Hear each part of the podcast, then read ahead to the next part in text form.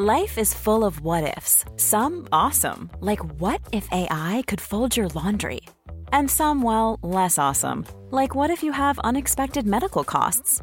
United Healthcare can help get you covered with Health Protector Guard fixed indemnity insurance plans. They supplement your primary plan to help you manage out of pocket costs. No deductibles, no enrollment periods, and especially no more what ifs. Visit uh1.com to find the Health Protector Guard plan for you.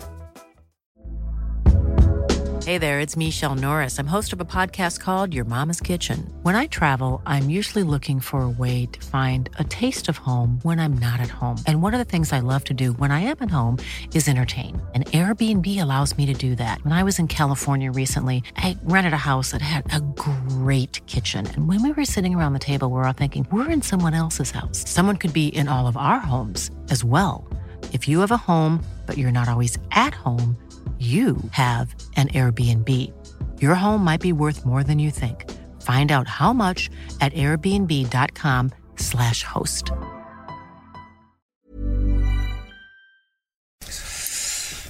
Maybe you need a catchphrase.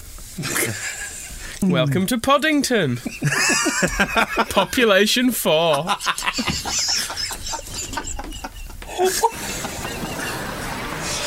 The Square Ball Podcast. To buy the Squareball magazine, get back issues and podcasts, visit thesquareball.net. In this edition of the pod, we look back at Sean Gregan getting his Huddersfield. We talk about having little dicks. We invite you to visit Beeston and lend a football club some cash. And we look to the future and hope.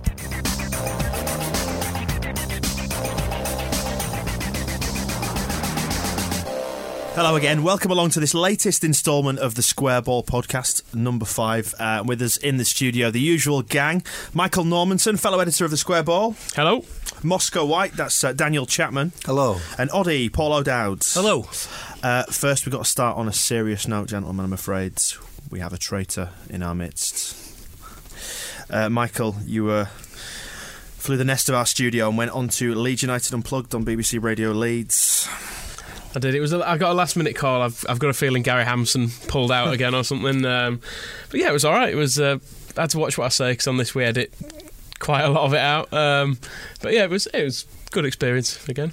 I'm sure Gary Hampson enjoyed it. He he still won't return our calls, no matter how often we try to get him to come in here.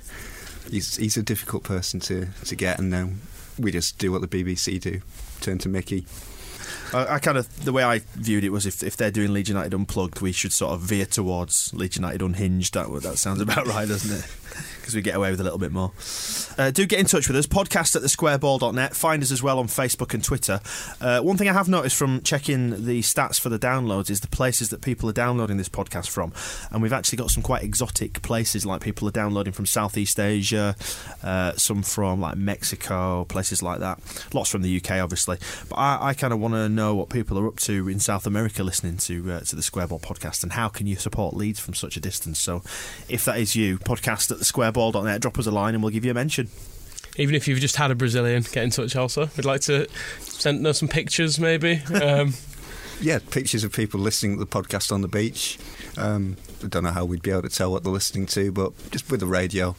We're not on the radio. With a computer, with an iPod. That's where it comes, that's where it comes from. Pictures of you with an iPod on the beach. Going back to Twitter, it's probably worth mentioning that we uh, we did get a, a message from someone on Twitter, wasn't it? It was our very first. Unfortunately, it was some sort of sex message. So uh, I don't think it was a proper one either. I think it was.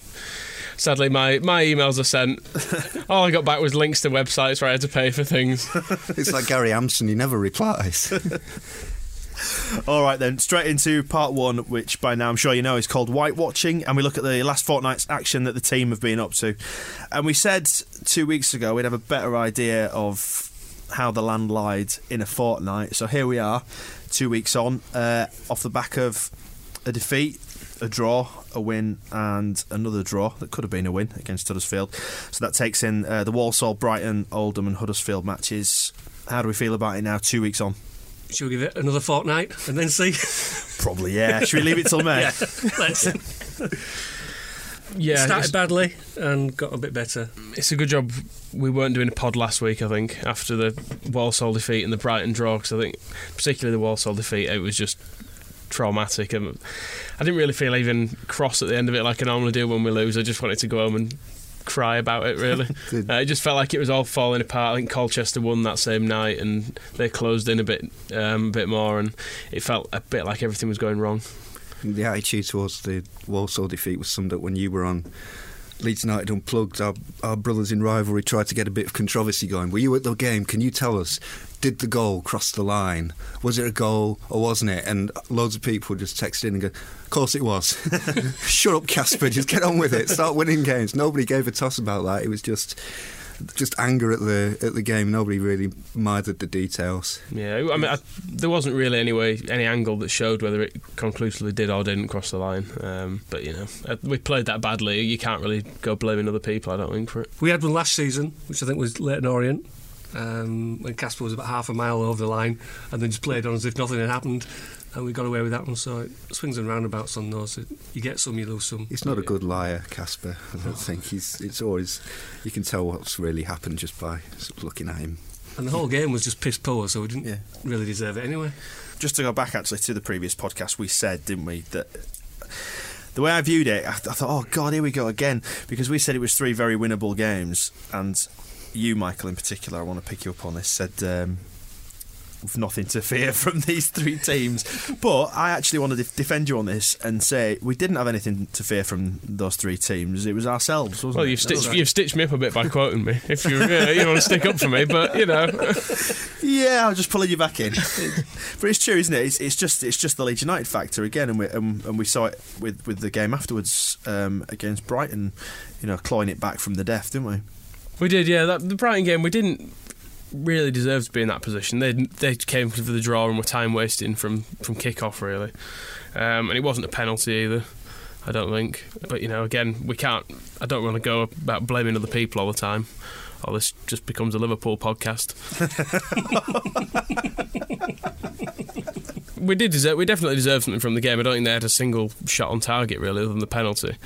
Um, but again, it was just frustrating, and the crowd was just gets more and more agitated the longer it takes for us to uh, to do anything.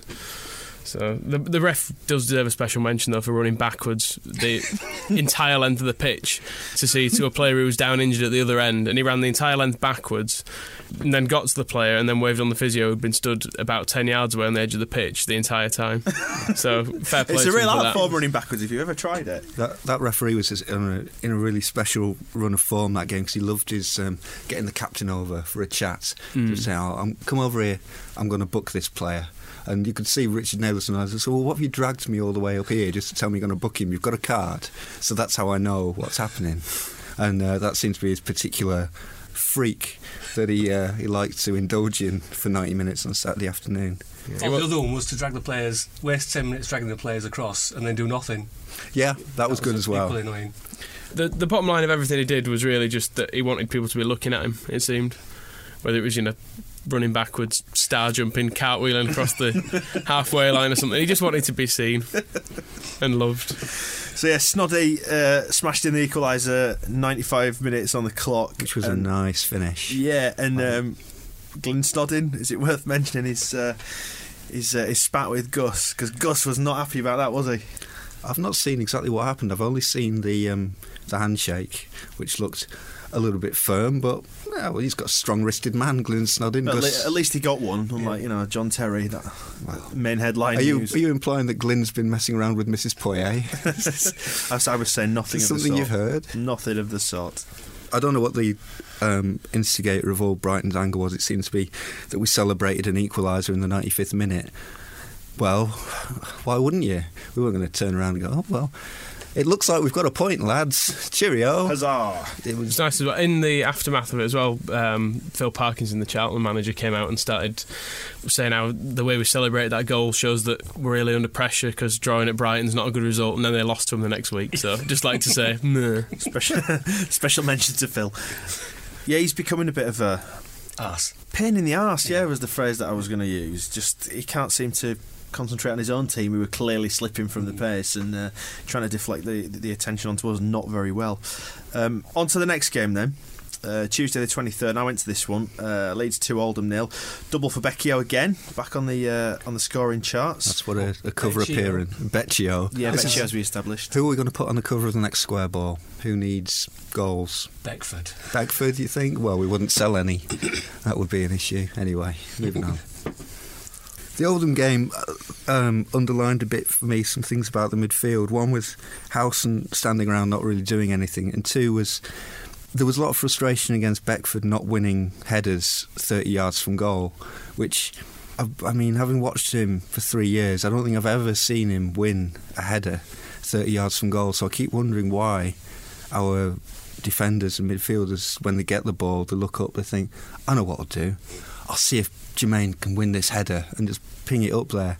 And it just seems this vicious circle. And th- the cause of it, at least in the Oldham game, was that Doyle and Howson were basically standing in the middle, um, watching and not really getting involved. And um, Howson, it it was. I don't like getting on individual players' backs, and obviously he scored against Huddersfield and played a lot better, and he's played a lot better in the past. But that one game in particular, he wasn't doing anything, and for me, the the fact that our goal came from Howson standing in the centre circle with the ball and waiting until AD White came, took the ball off him and ran, and then played a pass, and then we got a goal.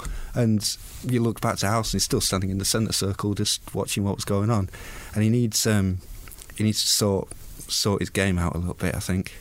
I've written the match report for the magazine, and something I picked up on from that game is just how how high intensity Oldham started with, and they denied any space to us, particularly in midfield. And I think they were, they wanted us to stick it long, um, which is probably you know mitigation for the midfield a bit. Because in the second half, they I thought they, they looked a lot better in looked a lot better on the ball. And a confidence thing once we scored. Yeah, We looked well- a different scene completely. You felt that like veil lift as soon as that goal went in. It lifted, and they started looking like the, the leads from the start of the season, didn't they? Again. even after we'd scored, when things had cheered up, I was watching. There was a point when Snodgrass had the ball on the left wing, and he- was looking for somebody just to come and help him from midfield. And there was nobody there, so he ended up beating a player trying to get a cross in, and it came back out in the general direction of the midfield. And he was looking for one of Howson and Doyle to come and win that ball and do something with it, and they didn't. So he had to go and get it himself, and then have another go at beating the player, and then and so now I've worked out why Snodgrass looks knackered all the time because he's doing the work of three men half the time, and it just seems. uh, And I think the annoying thing about it is that with Howson is you know that he's much much better than that when he's playing well. Um, he showed that I guess against um, Huddersfield, especially after he scored. Um, what was a, a goal that he he made basically he won the ball, beat a couple of players, and then got the ball wide and got on the end of it. So we need him doing that more often.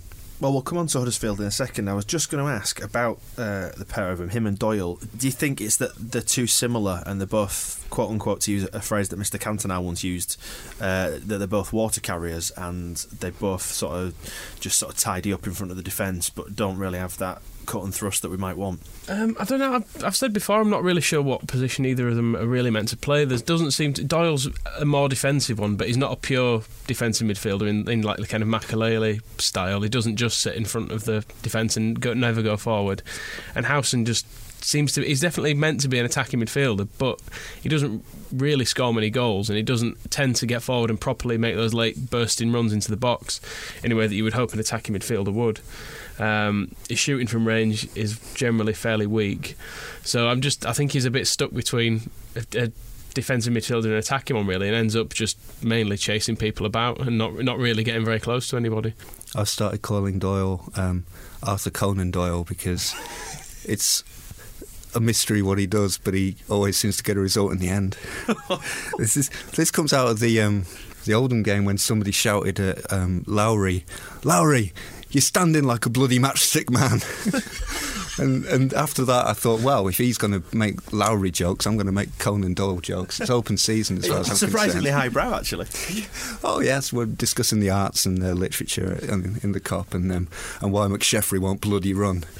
Yeah, but Lowry and McSheffrey, are, I think we should probably come on to them separately because they've both been incredibly disappointing. Which, by the way, Dan, to throw this one back to you, you I blame on you because you, one of the pods, I can't remember if it was the last one or the one before, but you were saying you were basing all of our positive predictions on McSheffrey being really good. But hang on a and minute. it's been really bad. Didn't you say he was the best player you'd seen in the championship?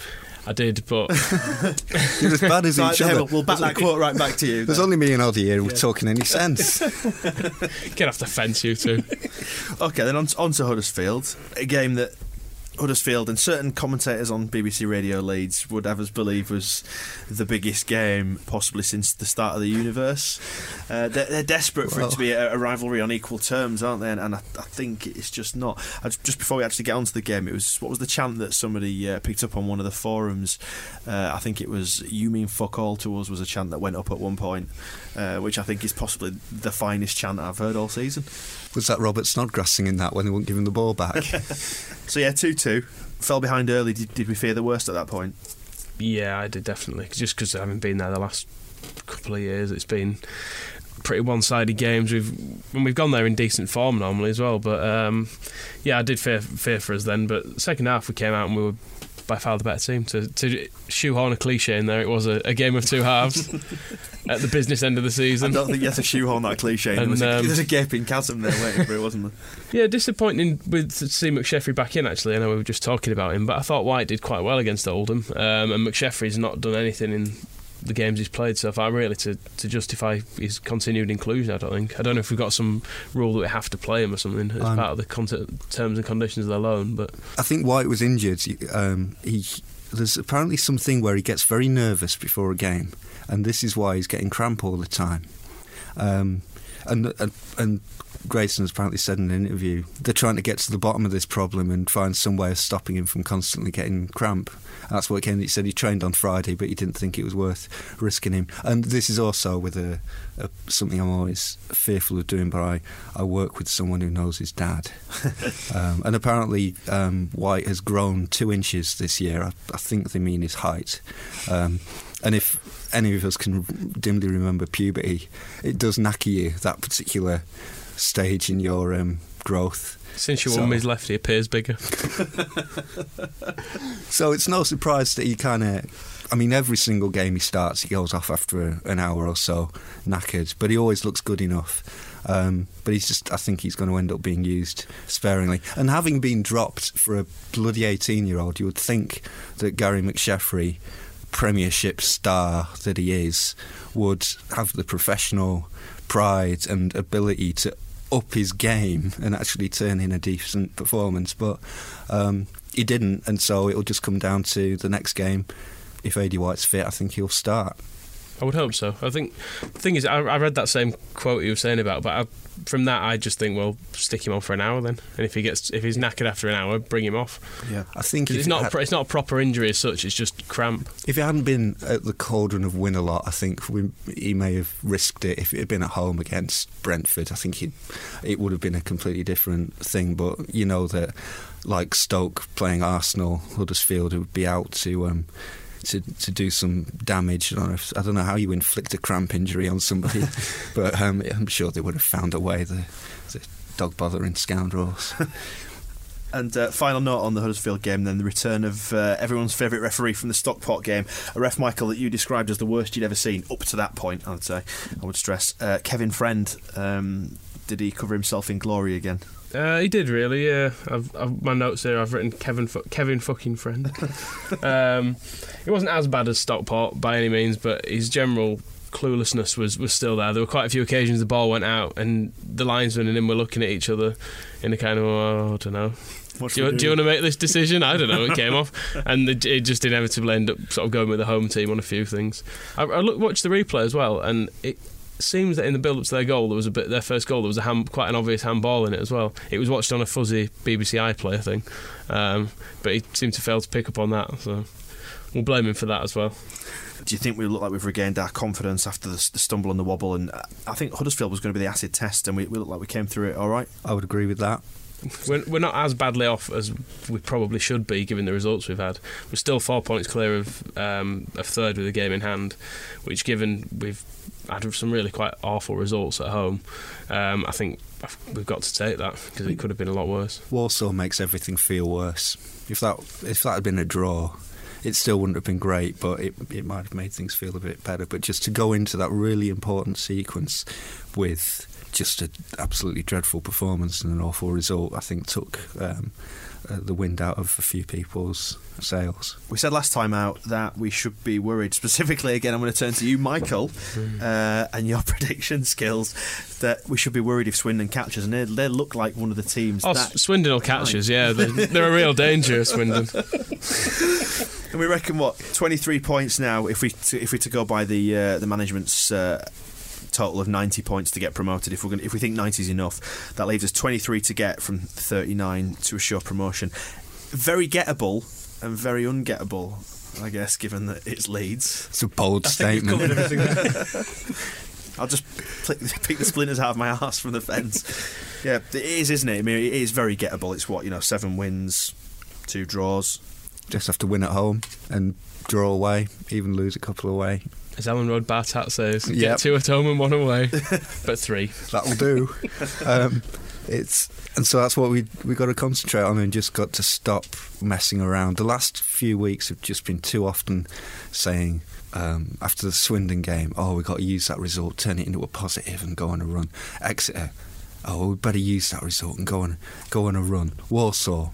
We- Oh, we better turn this into a positive. We've got to stop. We'll end up in All May. these games seem to be last year's Hereford. Yeah, And every time we've had it, it's, oh, we had this last year at Hereford, and then we use that as a springboard to. But we're unbeaten in three, so eh, are we starting to bounce on the springboard? ready to dive Warming into up. that promotion pool. yeah. Um, well, we'll come to what we think our prospects are over the next uh, couple of weeks uh, at, at the back end of the podcast, and we'll, we'll tie that section up now, and uh, we'll return in seconds with part two.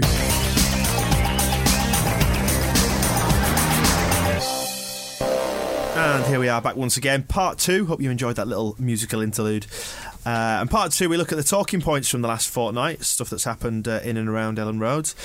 And I guess we should start with Luciano Becchio's uh, return to scoring form. Nice to see him get back on the score sheet. I was a bit worried about him earlier on this season, to be honest. He needed the cover of the square ball. Just to Yeah. back all that off. I, I do like to think that he read that article, or at least he had Mike Grella read it to him, um, translate it into phrases he could understand. So clearly, the situation in the Falklands not affecting him too badly at the minute. One thing to say about his last few goals, they've all been scored from within about a yard of the goal, I think. It was an empty net against his first against Oldham, then pretty much the same against Huddersfield. And his But sec- you've got you've got to be oh, there. to he's been score, there. haven't you? He's been there to score 'em, But yeah. Put- he's put himself. They've got to have had a combined distance of about six yards, I think, his last three goals. And what is it? Is it three and two now? It is indeed. Stat fans.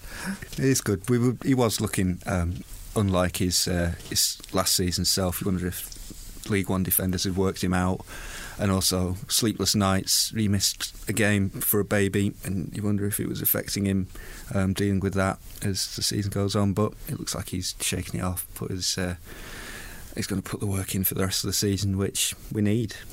I still don't think he's as good as he was last year. Um, maybe his goals have masked it slightly in the last few weeks, but um, yeah, it, as always with strikers, once they get a few goals, it builds confidence, and hopefully he can he can push on a bit. As Moscow said, though, do you think it's because he's been worked out a little bit, and it's you know second season syndrome, and uh, you know defenders in this league have, have seen what he, what his game's about and sort of figured him out a little bit. Possibly a little bit, I suppose, but maybe I, don't know. He's he's a fairly basic sort of hard-working striker. I don't suppose League One defenders there's, there's anything too complicated to work out. It's not like he's uh, he's got surprising pace or anything. I don't think. Maybe the surprise he was Argentinian and long-haired and actually worked quite hard. Well, the nice things about him last season was um, every goal he did score did seem to be quite a pleasant surprise, even to us who'd never heard of him. Um, when he started on that, it was all. Um, it just kept like bonus after bonus, and you were waiting for him to become rubbish, and he never did. So maybe this season it's just a natural dip. Momentum stops. Whilst we're on strikers as well, uh, David Somma, who's uh, out on loan at Lincoln, see his goal. Uh, felt like it's a very good finish. Mm. So a prospect maybe of things to come uh, when one of our other strikers inevitably goes off the boil or leaves us on a Bosman.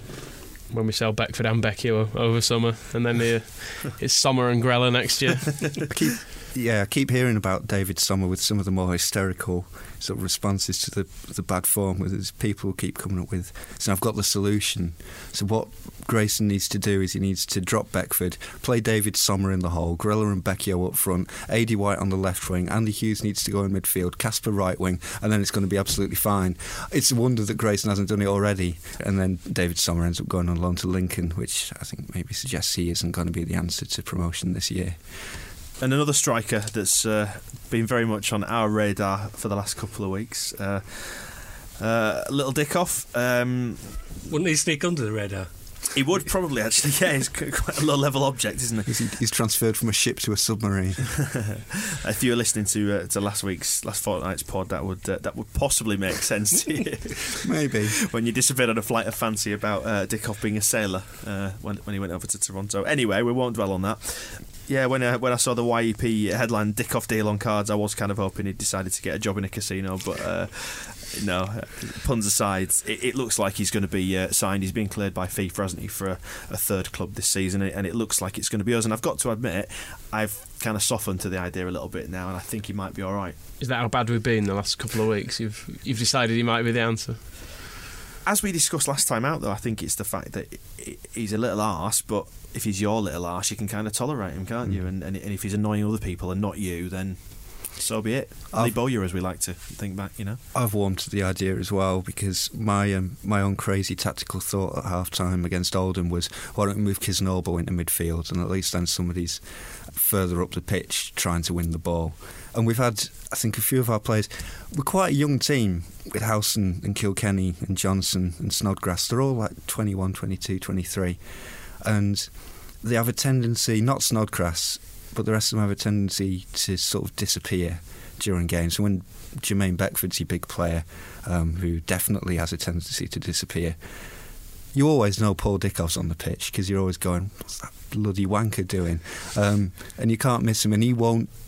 I mean, I wonder if the Huddersfield game, when we were trying to um, hold on to it for the last 15 minutes, bring Dickoff on, just scampering around, um, showing the the uh, showing the terriers what being a footballing terrier is really all about. but I think he could bring that to us um, and be quite useful. I don't think we should expect him to score a single goal, and I don't think we should expect him to score a single match, and I don't think we should expect him to stay beyond the end of May. Um, but we should at least expect him to to come on as a sub in a few difficult games and get a tackle in. You see, at this point, I could have made a joke about him pushing for a, a World Cup place, but of course, he's, he's Scottish, not English. Uh, I know it's also the clubs clubs selling um, gnomes in the club shop. Maybe this deal has been on the cards for a while. Doesn't miss a trick. That uh, that might be the brand new commercial director who's been appointed. Uh, from Portsmouth, which we will come on to in the next section. But uh, sure yeah. to be a triumph if they come from Portsmouth.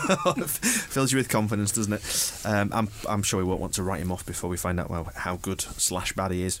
Um, Right then, uh, elsewhere in this fortnight, something we picked up on the, the previous pod two weeks ago was Clark Kyle was Clarke Carlisle's impending appearance on uh, on Numbers and Words show uh, Countdown on Channel Four, and he won his first show, didn't he? i have got to confess to not having much interest in this, but I've got a job.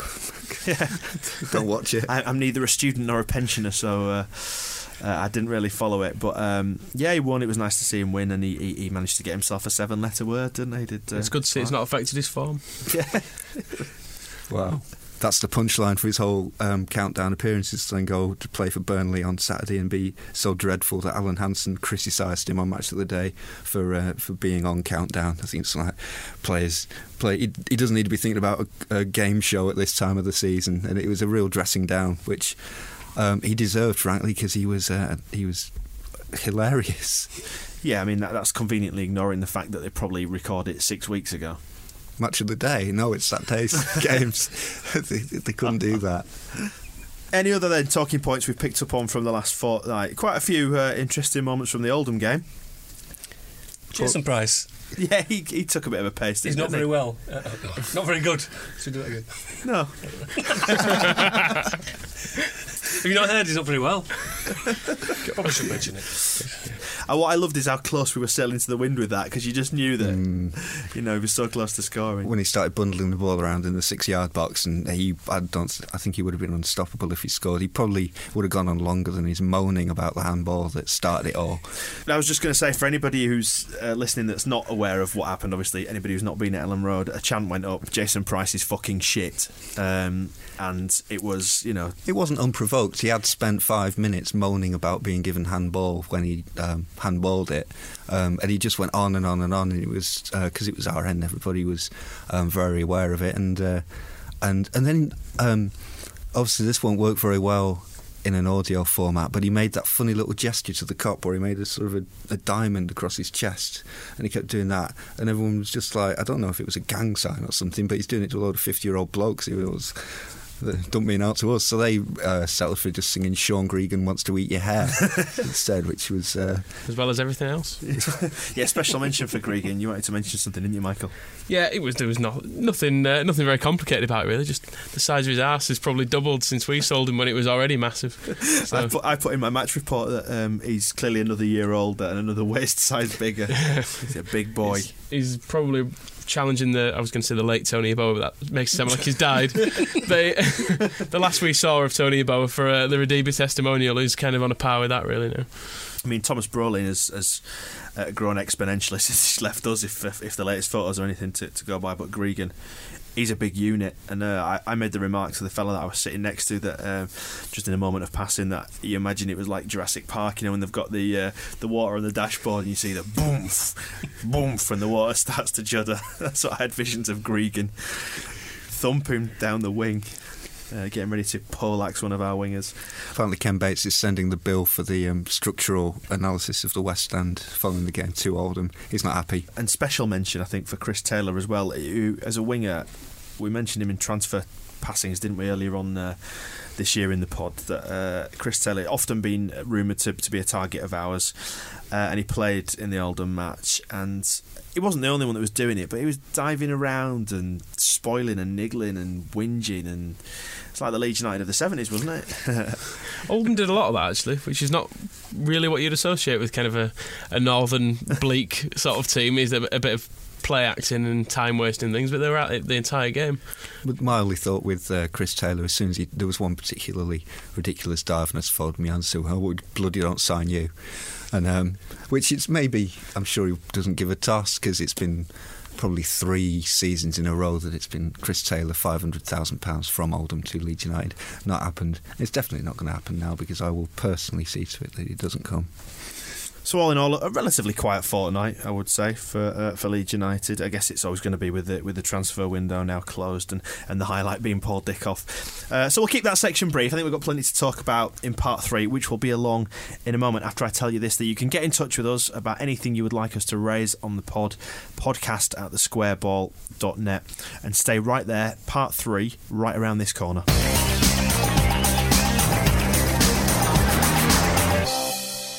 And here we are, then, part three of the Square Ball podcast, our feature section. Welcome back to you. Uh, thank you for sticking around. And the feature this time out, where else could we turn really but uh, football's financial crisis? Uh, Portsmouth very much in the news recently. Um, our little slant on this is a little campaign we started in this month's uh, Square Ball magazine called Visit Beeston. Does somebody want to explain what this is?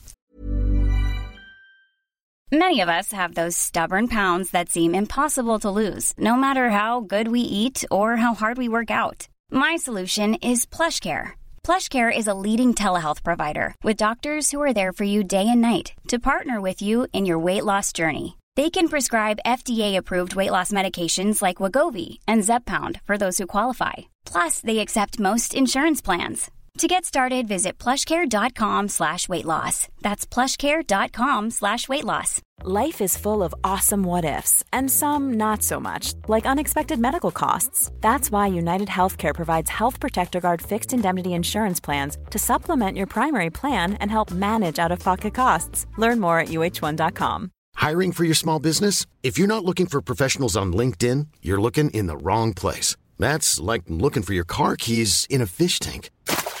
LinkedIn helps you hire professionals you can't find anywhere else, even those who aren't actively searching for a new job but might be open to the perfect role. In a given month, over 70% of LinkedIn users don't even visit other leading job sites. So start looking in the right place. With LinkedIn, you can hire professionals like a professional. Post your free job on linkedin.com/people slash people today. Well, I guess we looked at magazines like um, Looking and Shoots and realise that if you put a poster of uh, some really attractive either pop stars or footballers in the middle of middle of your magazine, your sales will go through the roof, and uh, that's pretty much what we did with this issue of the Square Ball. Put a poster in it, sales go through the roof until people get home and realise it's Ken Bates and Shaun Harvey. And I'm delighted to say that actually joining us for this section of the podcast, now that, that has been so beautifully explained, uh, on the line, Wayne Gamble, then, who's the designer, better known as Crumply on the Square Ball, uh, of the Visit Beeston poster. Do you want to tell us a little bit? First of all, welcome along, actually. Oh, thank you very much. Yeah, it's nice to be here. Nice to have you. Uh, tell us a little bit about the poster then. Well, it's um, it's not the latest in a long line of uh, well, fairly long line any of, of a few posters that um, that I've done, and it's probably the, the, the most light-hearted one yet, and, and by some distance the most successful. I think people got a bit a bit sort of tired of the, of the usual sort of angle on on Bates and, and people being, you know, quite. Um, vitriolic towards him, so I you know, decided to poke a bit of fun at him, and it seems to be uh, seems to be working. Well, that's what I like about it because he, is a very easy target. Is Bates, isn't he? You can you can rail against him and, and, and not really get anywhere at times. But I, what I like about the Visit Beeston poster is that um, you can take it in any way you want, can't you? It's, it can either be a little bit of light-hearted fun, or you could see something political underneath it, or Yeah, it's true. No, I mean it's fairly, it's very, it's a very simple idea, really. It's, it's you know, it doesn't, doesn't take a great deal of, um, you know, a great deal of time to to, to understand what points have been made, and uh, and yeah, it just seemed like the perfect way of getting what seems to be a, a, a, a growing um, opinion, that the, the feeling that people have got about this development across. So just to explain it then to, to listeners who are not at all aware of what we're talking about, it's a, it's a centre spread uh, of the, the magazine in, in colour, and it's based on like sort of the 50s America uh, sort of visit tourist destination kind of idea, isn't it? And it's all around the fact that uh, Ken Bates seems to want to uh, build this hotel development uh, on the side of Elland Road. It is, and, and, the look of it's got nothing to do with the fact that uh, a friend of mine bought me a, a book about Las Vegas posters about two days before I decided to do this. So um, that's I have no idea where that idea come, came from. And we'll tie. Um, sorry, I was going to say we'll tie it into the uh, the whole idea of. Uh, of the football financial crisis, because no strangers to insolvency ourselves, obviously, with our, our, our fabled 110 million pound debt uh, racked up under Ridsdale and Co. Um, and Ken Bates has stated that this development, whilst it is in bricks and mortar and not Seth Johnson, um, is likely to cost in the region of 80 or 90 million pounds, and that and that's not a debt that we want to see ourselves uh, uh, sort of shouldered with again, is it? Not really. Not when there's not been a great deal of evidence in the way of, of precisely how this development will, will benefit the club. Um, I think there's been a lot of talk, mainly from Bates himself, uh, via his, his, his usual channels, um, of, of just how, how, how this will work. And it appears to be the case that he, since he believes it worked at Chelsea so well, and a few of the people don't really agree with him on that one, that it's, it's bound to work really well at Leeds as well, so it's worth another go. It's not wrong that you can put a hotel in the in the middle of nowhere and probably make some money out of it, especially if he's going to do conference facilities next to it. And his his his idea there may be sound. It's that part of it where he just flippantly says, "Oh, I'm just going to borrow the money. I'm just going to borrow 90 million pounds and build a hotel." And as a business plan, it fills me with fear and dread and loathing. Um, we we went through all the, the trouble of being 110 million pounds in debt, and one of Ken Bates's big um, claims to fame um, in order to curry favour with Leeds fans is that he's cleared the debt and he's running the club at a profit. So, so what's his next move going to be? I'll borrow 90 million quid and build a hotel. Doesn't seem to make a lot of sense. On the back of the fact that he couldn't find six million pound for uh, Thorpe Arch. It's a good point. Did you read the interview with um, Mourinho that was in the press this last week? And it was something about uh, he stated that before Abramovich came along, the training ground at Chelsea was, was a bit tin pot, and they were you know they were hanging clothes on nails and stuff like that.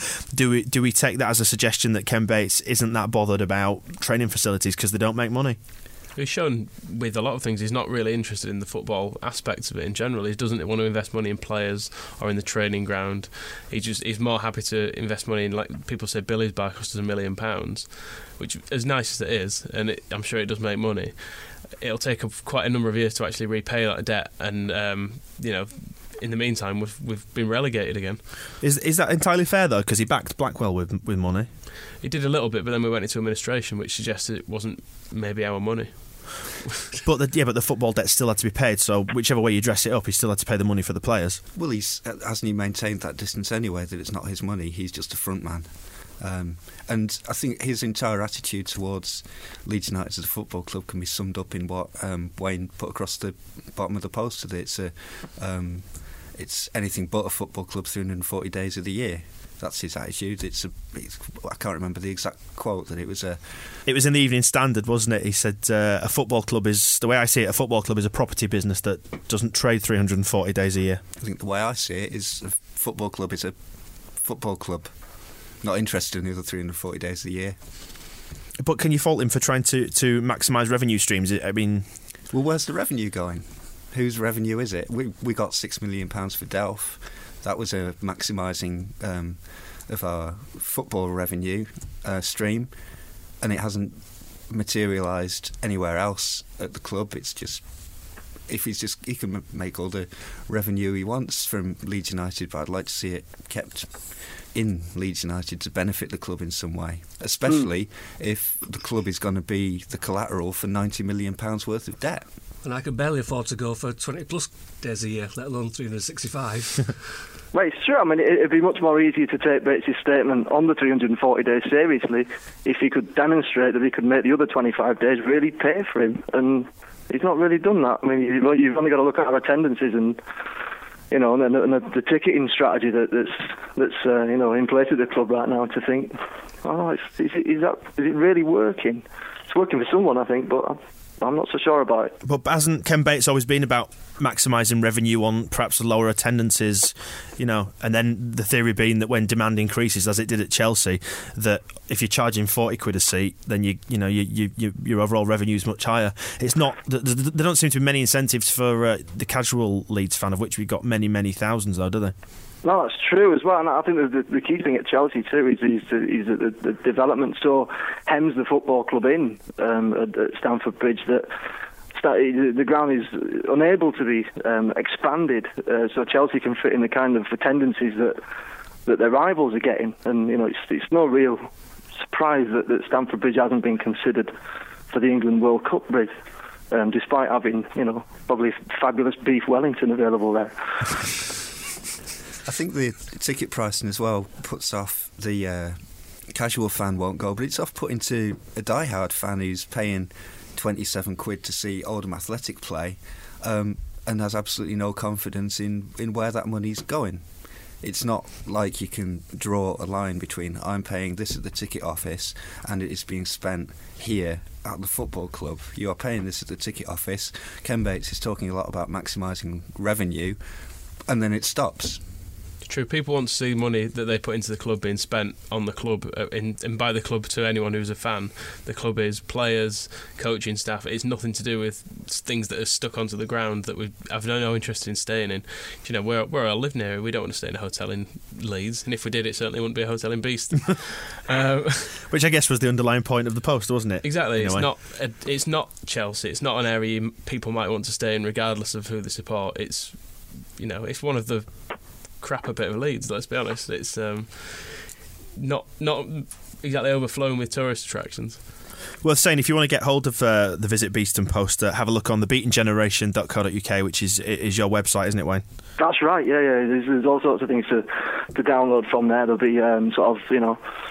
Uh, there's a sticker sheet on there and some avatars and, and, a lot of desktop wallpapers and things like that right now. But that will be the uh, you know the first of, uh, of many, hopefully. Good, good. Um, and some news that I think Moscow you want to share with us about. Uh, obviously, everybody these days uses Wikipedia as uh, as the font of all knowledge. So tell me something. Uh, what it was that you discovered in there. With um, the impending signing of Paul Dickov, I was looking on Wikipedia um, about information on dwarves, and I turned to the Leeds United pages, and there is now a Leeds United page that is um, just called doing a Leeds, somebody has gone to the trouble of um, compiling all the mentions in the media and newspapers of when the phrase doing a Leeds is used. I can't remember how it starts, but it is pretty much doing a Leeds. It's a popular media catchphrase used to refer to uh, um, clubs that have uh, fallen on financial hard times. It's illustrated by um, a graph of our um, league table position from 1919 uh, to the present day, when obviously there's a, a quite a, a, harsh ski slope downwards. And this was um, followed up by um, somebody had uh,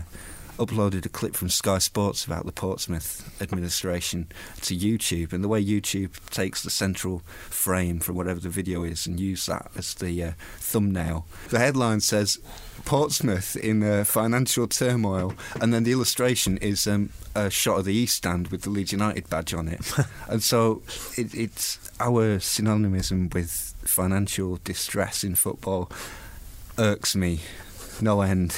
Well, obviously, we, we can't go any further without mentioning Portsmouth and what's happened to them because they are clearly doing a Leeds. Uh, I'm, I'm, actually quite proud that we're forerunners in something for once. You know, we're, we're leading the way.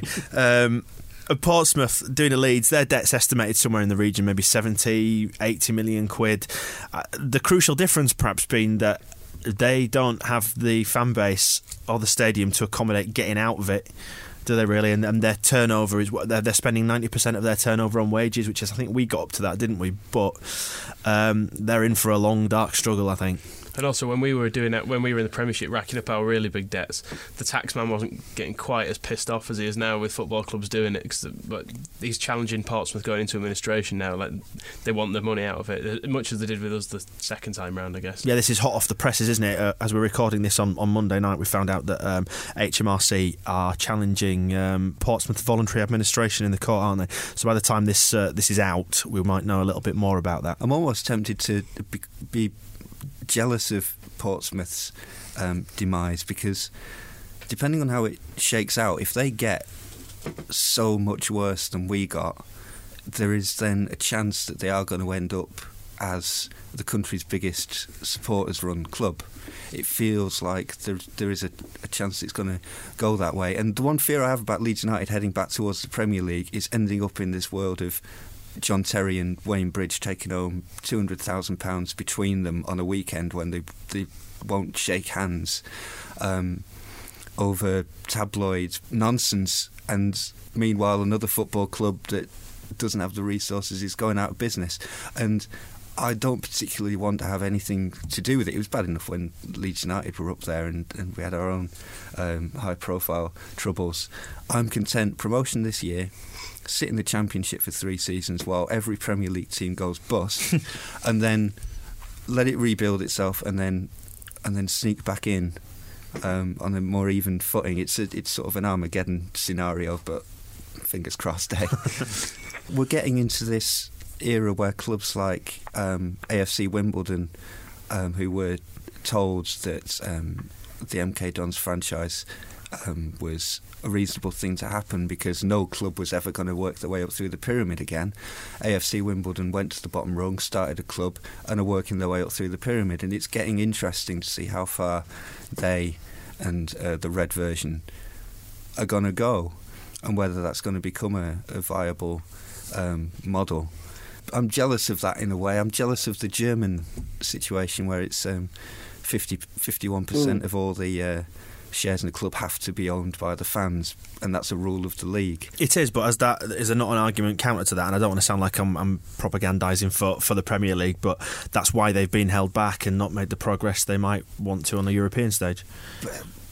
Pro, well, it depends on how you define progress. They may not be the most successful team in Europe, but it's eight quid to see a game in Dortmund, and it's more than that to go and see Halifax Town, which I'd rather watch an unsuccessful side in Germany for 10 quid a week than an unsuccessful side in England for 30 quid a week, which is what I'm doing at the moment. it's true. German prices are very cheap, and there's terracing over there. That you can have a beer in the stadium. If that's the way it's that we have to go to be bad in Europe, I'll get us out of Europe now. I don't even care.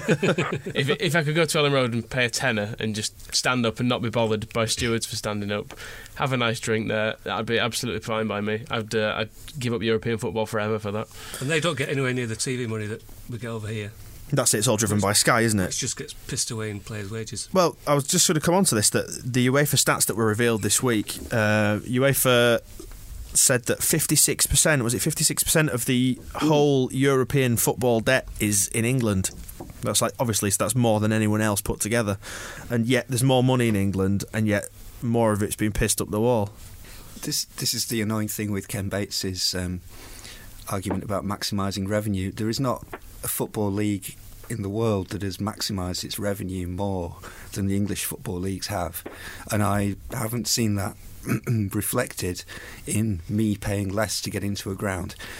If Leeds United had um, a four star hotel on the side of the stadium that was doing roaring trade every night of the week. You couldn't get a room in there because it's booked six months in advance. I would want that to then be reflected in ticket prices being lowered.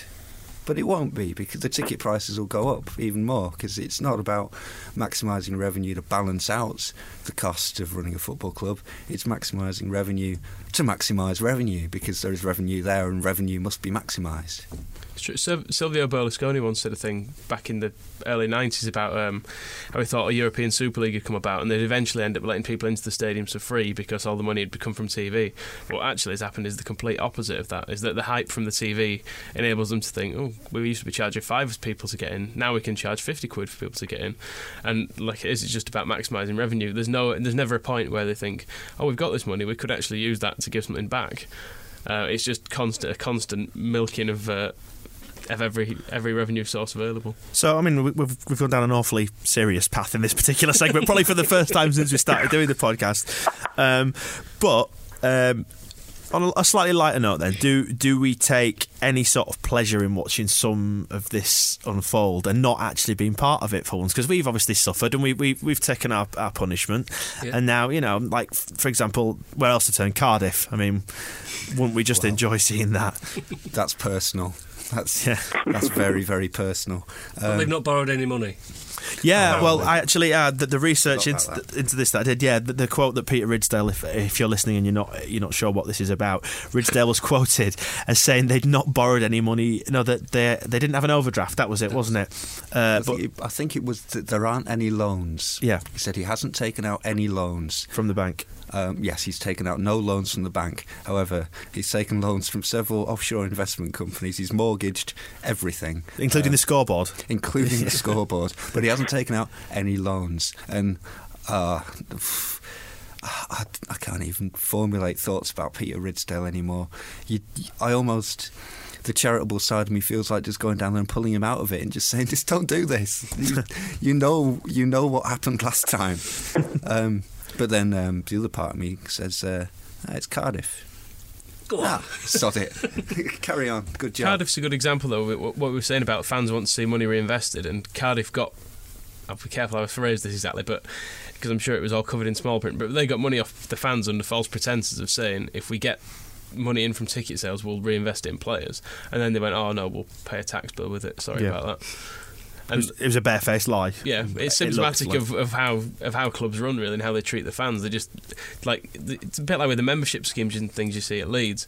It's like the clubs have, have come to almost feel like they're obliged to get money off people, and it, you almost feel like you're almost doing the club a disservice not buying a burger and a program every time you go to the ground. It's become that that much of a, a consumerist thing to do. It's like why you've got to pump as much of your money as possible into a club. It is And one thing Not that- what it's about. It is one thing that Ken Bates has sort of uh, manoeuvred towards as well, isn't it? Uh, about you know, sort of we need your support, we need you to be funding this. You know, in, in his program notes, he's kind of hinted towards this. The confusing thing with Ken Bates is he's right about the club being um, run at a profit. He's right about cutting running costs. He's right about fans um, paying for the club through their financial and uh, vocal support. And then he wants to take out a ninety million pound loan, bang a hotel on the side of it, and it's just it doesn't compute. Which I guess leads us all very nicely back into into Visit Beeston and uh, and and the fact that we would uh, we'd like to see the team do well, wouldn't we? What's next for Visit Beeston? Have you done them postcards yet? Um, yeah, I think so. Yeah, I, I sent them through earlier on. Yeah, you, you've, you've probably not picked up your emails, but yeah, they're We need it. We've got to design. Um, it's pens next. Have you designed the pens? A pen. That's Yeah. a good idea. I'll do some pens. Okay. I think t-shirts are a must, man. I- T- that's that's um, that's T-shirts are a definitely given. something we should do. Absolutely, yeah. We covered the t-shirts. Are the keyrings done? not yet. So to combat the rampant commercialism in football, we're uh, producing a full range of merchandise for for this. It's Um, it's not going to be flippant stuff. It's all going to be useful. Have you designed the thongs yet? So yeah, well, we'll, we'll, we'll, get those t-shirts out there and, and we'll see how it goes. Eh? Uh, so yeah, look out for, uh, for for the Visit Beeston t-shirts at, uh, at a website near you, probably the squareball.net, I would hope. Oh, absolutely, yeah, of course. and the other But one. God forbid we should whore ourselves like Ken Bates and shove, shove anything into the magazine. Let's be massively hypocritical and, and end it there. Right, Uh, and thanks to you, Wayne, and everybody should look out for the beatengeneration.co.uk. Absolutely, yes. For uh, you know a bit more of this. Pleasure to have you along. Yeah, pleasure to be here. Am I your first telephone guest? I think so. Possibly Yes, the last. Possibly no, no, the no, last, I imagine. No. Thanks for that. Right, well, well, we'll wrap section three up there, and we'll plough on headlong into section four in just a sec.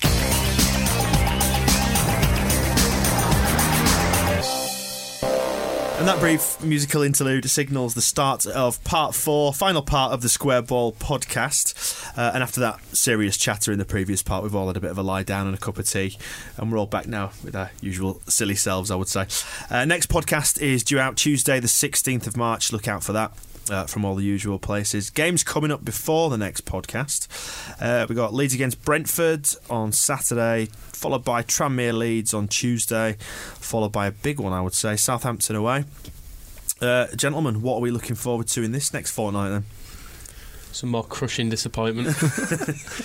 We'll probably go out of business before the next one. I don't know. Brentford, a, a team much like Wycombe, much like Brighton, much like Walsall, that we should really be beating at home.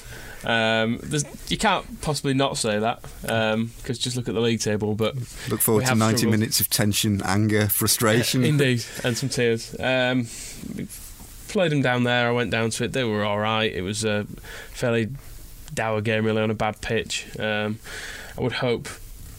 Please, please let us win. I've nothing else to say. I just don't want to have to go home feeling like I did after Walsall. It, it's a should win, isn't it? And if we don't, then you know, if we get if we keep doing this, what we were doing against the likes of Walsall, we don't deserve to go up, do we? No. You know, we, we I, mean, I don't want to start beating ourselves down here, but should win. Hopefully, will win. Um, probably won't win. It's the way it feels. Covered that then. Yeah, the Leeds United factor. So that's that one. Tricky one, rearranged game against Tranmere. Um, but again, if we want to be serious about getting promoted, we got to do it. I can't help looking at them and just wishing they still had John Barnes in charge because it was so so much fun Yeah, that was for my, everybody that was my watching. initial thought as well. Um, and if he was still there, easy three points, another another easy win. Um, as it is, we got to go there and, and win. And uh, They've got the physio in charge, for God's sake. He wears shorts all the time. he's not. I'm not even sure he's all there. And he can't rap. yeah, we've got to beat Tramway. Maybe, maybe um, with Tresor Kandol's return to fitness, um, he, he likes it against Tranmere, and we'll have that finally that dream strike force of Candol and Dickov that we've, we've all been wishing for all season. Um, will we'll come to pass, and we'll we'll just destroy them with our uh, our ace sharpshooters up front. Big trays and little dicks. Where yeah, we couldn't say that when Enoch was around. Um, is there a? I'm just going to throw this out there. I know this this isn't necessarily related, but are we missing Enoch Showunmi at all? On a Has the- personal level. yes. well, I mean, I miss his smile. I miss his kind eyes in the morning. I miss the way he touching my neck. Stop! Please stop there. no, he, he, he- he's. I, I, I'm scared. Uh, no, he's. I uh, don't know. Some of the games that we've had lately in the last quarter of an hour, we've had nobody No, he's really. rubbish. Moscow is rubbish. All right, Yeah, he's forget it. I know it deep in my heart. I'm just clutching at straws. I just miss him so much. We've no comedy on the pitch. since, Despair. since he, um, well, since he left me for Michael. this, never- this is a road we really don't need to go down. I know we said know. we should make this section more light-hearted after the last, but um, light-hearted and, you- you're and worrying me. heavy grind. to get back to Tranmere, um, the game at Elland Road earlier in the season, that I think we was won it three 0 in, the- in the end, but it really that really could have been any score. It was hmm. probably the most one-sided game of the season. Um, and they were so so lucky to get away with, with a 3 0 defeat. The defence, they seem to have a theory of uh, three of the defence will push up at any one stage, but one of them will always always hang a good 15 20 yards further back. in order to hold and give, Yeah. and do it at the right time. yeah, exactly. That's what he was looking to do. Um, get into the line because we were looking to hit them and hurt them, and, Enough, enough. def- and defend and attack. but I mean, the only way to beat us really was Stop. to get around the back. A victory at Tranmere will just put our, our whole world in motion. Um, there's going to be a new order at Elland Road as we go into the rest of the season. Yeah, it'll be a blue Monday at work if we don't. Oh, it's the wrong. It's on a Tuesday. Shit, that doesn't work. If only that had been a weekend game. We should stop this now and move on to the game afterwards, which is probably the big one, the big massive test, um, or the one that seems obviously massive, uh, the Southampton game, because they're in a, in a rich uh, vein of form. They keep buying loads of strikers, particularly ones we seem to be interested in. Yeah, they- it's kind of like what how we'd be if we were willing to spend money. I think like we were linked with Lambert and Barnard and Whitbread and all these all these various players that we just wouldn't put any money out for. and we got players. little dicks instead. Exactly, we did. Um, so yeah, Southampton game again. It's impossible to call, isn't it? Because it's, uh, if, if for want of a better phrase, it's like the clash of the titans, isn't it? In this particular division. At Elland Road, they didn't actually look very good, um, despite a lot of hypes about them. Can I I just stop? Can I stop poor, you before you go any further and make any sort of bold predictions about we shouldn't be too worried about them? well, they will beat us this time, but That's what we're after. When they came to Elland Road, when they came to bit Elland poor. Road, they were, they were shit, and that game was won unless they're going to take the points off us. That can be, uh, which is possible. Um, but yeah, I, they didn't look anything special at all that day. Obviously, they've signed a few players since. But we should be a match for anyone in this league. We, there's no reason to be scared of them. It's not. We're not. You know, Portsmouth going to Chelsea or something. That's. Uh, it's not.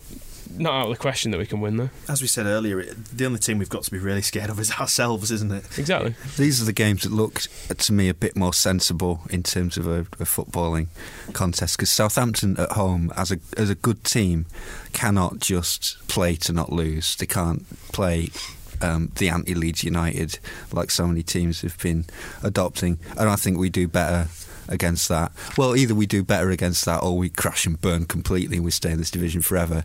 Um, but those are the games that I think we we we should be able to play like Leeds United can play because we should have the room. And might we Um, be better away? We've not got that pressure of the home games. Yeah, You think? I agree. We haven't got seventeen thousand really tense, nervous, overcharged, um, We'll only have about three thousand. and they'll all be pissed. So it'll, it shouldn't be a does always problem. Yeah. Another thing on the Southampton game, a pal of mine's got tickets down there in their end. Um, £28 for adult and two kids because they're doing kids for a quid down there Against us. against us. Bastards. And that's been, he bought those in January, beginning of January. It's worth saying as well. They've only given us two thousand three hundred tickets, haven't they? For this, they've. they They won't have many left if they're giving kids for a quid, will they? I'm not surprised. Graham they Ricks will have had a hundred.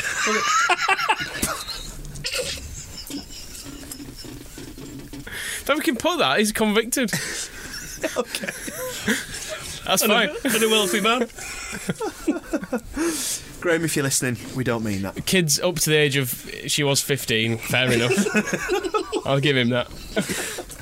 Yeah, uh, it's a you strange one. give him that. It's a strange one doing kids for a quid against Leeds when they could probably have sold it out many times over, and, and they could have given us four thousand tickets at thirty quid, and we'd have sold them all, wouldn't we? you wonder if it's a football club with a heart. How Well- dare they? A wealthy owner, apparently. Yeah, they have. s- There's probably what we would like actually a club that spends money on players and giving fans good deals. A wealthy It'll never work. So the conclusion, do we think for for this particular fortnight is no conclusion?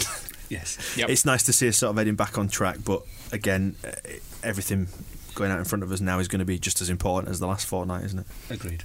We have hope. We thought we were back on track last time after uh, we should have won at Orient. So But we are three three games unbeaten now, and The problem is, I'm first looking. of our unbeaten games though was a draw against Brighton at home, which is really pretty bad. but they still count, don't they? You got to build on something.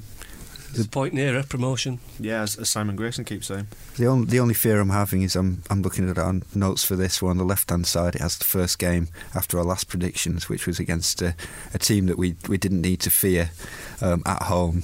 And then our, our next game after this podcast is against a team that we don't need to fear at home. I think the previous one as well, we had Wycombe, who were a team we didn't need to fear at home, and I don't think we've actually won any of them after following these podcasts. So The square ball curse does continue. So, should we predict a, a, a heavy defeat to Brentford? Yeah, I think we'll it's be going to be terrible. lucky to get out of that. I'm Try and- at Tranmere. Try and maintain goal Yeah. difference. That's all we need to be doing for the Well, next two games. We're, we mathematically safe? I mean, if we're not mathematically safe going into the Southampton game, when we lose that um, heavily on That'll the south cricket coast, yeah, it's, it's going to be trouble, and we've got to start looking at the bottom of the table. So, if we're not making any sort of formal predictions, we should probably leave it, shouldn't we? And, and, and just stop talking. for Let's just sake hope rather than predict. Yeah. Yeah, it'll be the new uh, feature for the podcast, part four. Hope. If you'd like to hope along with us, can do podcast at thesquareball.net. Drop us an email. We'd love to hear from you. Again, especially if you're uh, if you're abroad, let us know uh, where you listen to the pod. Is it on a beach, on an iceberg? Um, and you can find us on Facebook and Twitter as well. Current edition of the magazine uh, is out right now. It came out for the Brighton game, and after barnstorming sales, we've only got a few left, so it's definitely going to sell out uh, for the next home game uh, against Brentford on Saturday. So if you are still wanting a copy of the latest uh, Square Ball magazine, buy it online via squareball.net because they will all go. Um, and just mentioning the squareball.net, that's where you can get all the back issues. And if you want to subscribe as well, find the chat forum um, and the shop on there as well. Uh, squareball.net. Thank you to Radio Aire once again for the studio use and sayonara to all you fellas in the studio as well. Michael Normanson, Cheers. Daniel Chapman, Auf Wiedersehen. and Paul O'Dowd. See ya. The next podcast uh, will be out in a fortnight, 16th of the month, and we will see you then. To buy the Squareball magazine, get back issues and podcasts, visit thesquareball.net.